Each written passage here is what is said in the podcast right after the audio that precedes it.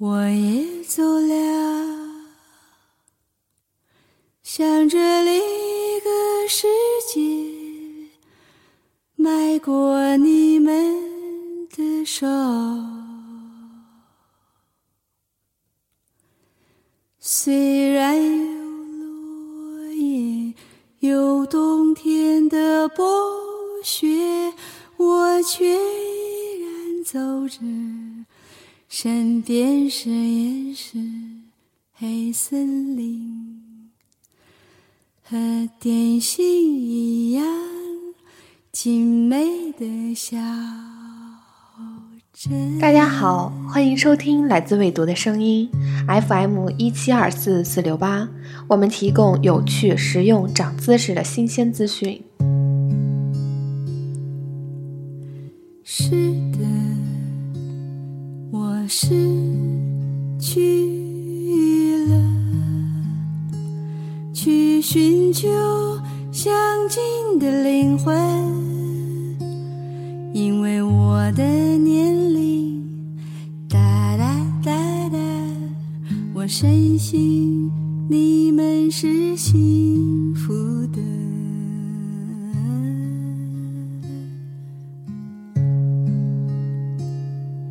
五十九年前的今天，是诗人顾城诞生的日子。在短短三十七年的人生中，他把对生命最原本的感知和遐想，化作纯真而迷离、美丽而诡谲的诗句，留给世间一个童话诗人，写下了一个诗人一生渴望的童话。王安忆这样评价他：人们都将他想得过于纤细。近乎孱弱，事实却未必。他脱下的那个蝉衣，也许还是一重甲。透明的表面底下，质地是坚硬的，坚硬到可以粉碎肉身。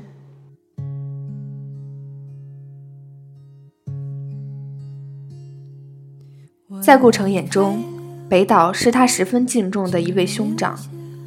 在二零一三年，顾城逝世二十周年之时。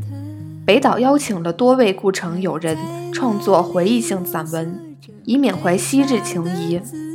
在此与大家分享几篇文章节选，你也许能透过他们的文字，了解顾城传奇人生最真实的点滴。在上海五一路的日子，易伟文。我一直认为顾城是一个天才诗人。犹如当年俄罗斯的普希金，他在诗里所表现出来的想象、情景以及异想天开的感觉与愿望，让我感到他写诗有如神助。他会把自己放到离世俗生活很远的地方，让自己高高的靠近云天，再回头看这个世界。而在看这个世界的时候，他多少是带着藐视的。顾城曾写下“黄河像一块湿布”，这个意象的特别之处在于感觉遥远，时空遥远。亘古以来，曾经有多少生命在黄河的汹涌澎湃中起伏沉溺，并且最终流逝？而这样宏伟与辽阔，在顾城的笔下浓缩得如此具象和生动。这就是顾城的看一切很近也会很远的独特视角，你根本不能去把握顾城看什么觉得很近，看什么觉得很远。这就是我理解的顾城。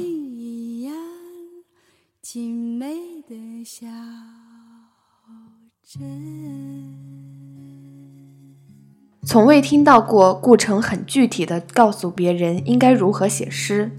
也从未见到过顾城为写诗而陷入苦恼，他的阅读只是在浏览，他没有说过和想过自己要成为谁，他生来就是为了写诗的，他是居住在诗里面的诗人，诗构成了他的空间与时间，构成了属于他的悲欢交集的世界。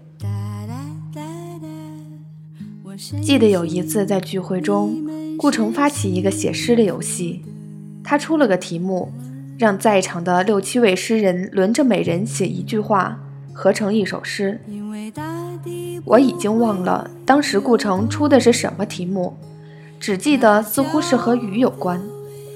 我也忘了顾城当时写的那一句是什么，忘了我自己写的那一句是什么。但是我偏偏却记住谢烨写的那一句：“雨把这一切打印在湖面上。”因为当时谢烨在说出这句诗的时候，做了一个打字的手势。今天再想起谢烨的这句诗，万分感慨。是的，是雨融入了湖，而雨所打印的浪漫的一切，最终都融成了水。如果水生万物，那浪漫的一切还能再生吗？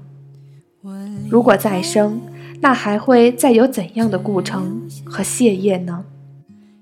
人间还会有怎样悲欢离合的爱情？人生或许就是一场雨吧，落下并融化在水中；而诗或许属于沧桑，或许属于上苍。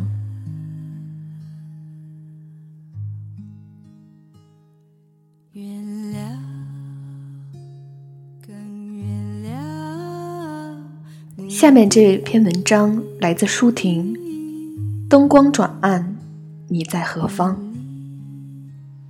大概一九八五年吧，福建东山举办蝴蝶导师会，我代为邀请了江河、顾城、杨牧、傅天林、陈所巨等老朋友。顾城信中问，能不能带谢烨？主办方没有多少的经费，东山诗人刘小龙很为难。我便硬起心肠答：“不。”于是顾城、江河等朋友都来了，玩得很开心。顾城总是赖在海滩上不走，我就埋在沙堆里。你们明天来跑我吧。东山的鱼虾蟹蚌又鲜又肥，众人每日呼啸碰杯，大快朵颐，唯顾城闷闷不乐。那晚见他站在窗前郁郁寡欢，问他，他答：“这里餐餐美味，而平日在北京，谢烨想吃个炒鸡蛋都不容易。我太内疚了，至今仍不能释怀。”八十年代，凡有会议在北京，朋友都会相约来宾馆看望我。尽管他们之间并不那么和谐，我常开玩笑说他们。两雄不能并立呗。他们带上换洗衣服，轮流上卫生间洗澡，门开开合合，房间里热气蒸腾，人人面如桃花。这时候，顾城总会频频起身，探头窗外，看看他们那辆破自行车还在不在。很奇怪，公车票不到一毛钱，何苦大寒风里奋勇踩车向前？顾城解释：“两人便要两毛钱，两毛钱够买几斤白菜了。那年代，大白菜一斤也就几分钱，两口子的伙食就一大锅白菜粉丝，日日顿顿不变。那时候的会议是不能蹭饭的，我把大家领到附近的小饭馆，塑胶杯装啤酒、炸酱面、大拌菜。”京城随处可见的家常菜吧，其他人都在座位上等待，只有手头最拮据的顾城和我抢着付钱。他预先准备的那一张折叠的整整齐齐的十块钱，已经算是巨款。顾城谢烨争着和我说一个小故事，他们两人向来争着说同一件事情，互相插嘴，互相补充，互相纠正。故事结局让人心酸，说起来却是兴高采烈、声情并茂。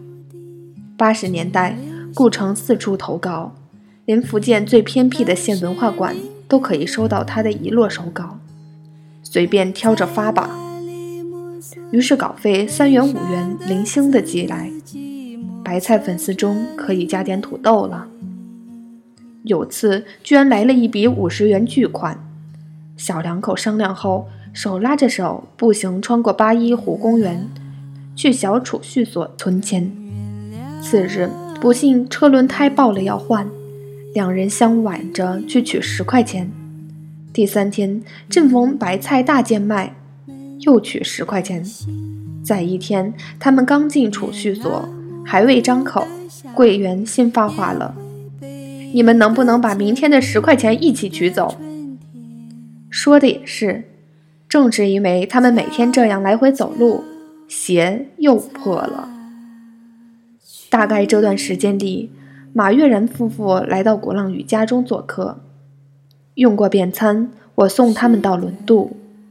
他叮嘱我说：“舒婷，你多照顾点顾城吧。你看你生活的这么好，而顾城什么也没有。”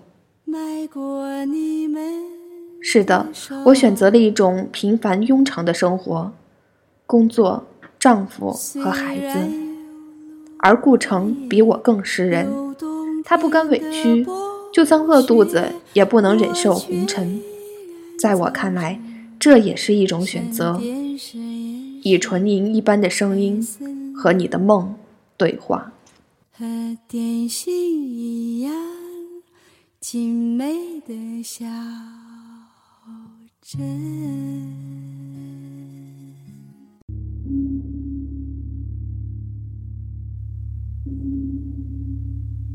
Come hold me now. I am not gone. 一九五六年九月二十四日，顾城生于北京诗人之家，父亲顾宫是共和国早期著名诗人因此，顾城从小就接受了良好的文化熏陶，很早就接触到了诗歌与绘画。但他的成长环境也是极度敏感的，这使得诗人在性格中埋下了忧郁的特质。十二岁，顾城辍学，少年的他随父亲下过农场，做过搬运工，当过借调编辑。他一直零零散散的。为各种报刊投稿，直到1977年发表在《蒲公英》上的诗作引起了业界的关注。那明丽纯净、具有童话般想象力的创作风格，使他成为朦胧派诗的代表。1979年，顾城写下了著名的短诗《一代人》。同年8月，他加入地下诗歌杂志《今天》，开始更多的。了解外面的世界。顾城曾在后面的一次采访中坦言，自己十七岁的时候就严肃地产生过自觉的念头。然而二十三岁时在火车上与谢烨的相识，将顾城从阴郁的泥沼中拉了出来。这个一见钟情的故事，本是当时中国文学界最为人乐道的佳话。最后，却成为一道人们不愿触及的伤痕。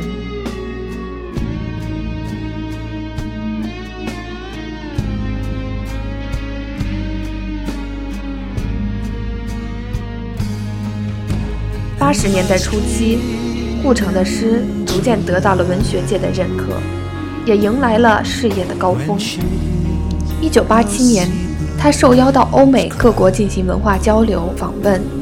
后移居新西兰，受聘于奥克兰大学讲授中国古典文学。但凡尘终究给不了天才想要的自由，夫妻二人遂搬进新西兰的一座小岛，开始隐居生活。随后的几年，在田园牧歌的表面下，他们着实承受着经济压力与情感的压力。一九九三年十月八日，因婚变的缘故。顾城用斧头将谢烨的头颅砍伤，随后自缢于一棵树下。谢烨因抢救无效身亡。天才诗人的故事至此落幕。无论后人如何评判，那个时代的爱与恨、光明与黑暗，都不会再回来。在语言停止的地方。诗前进了，在生命停止的地方，灵魂前进了；在玫瑰停止的地方，芬芳前进了。古城。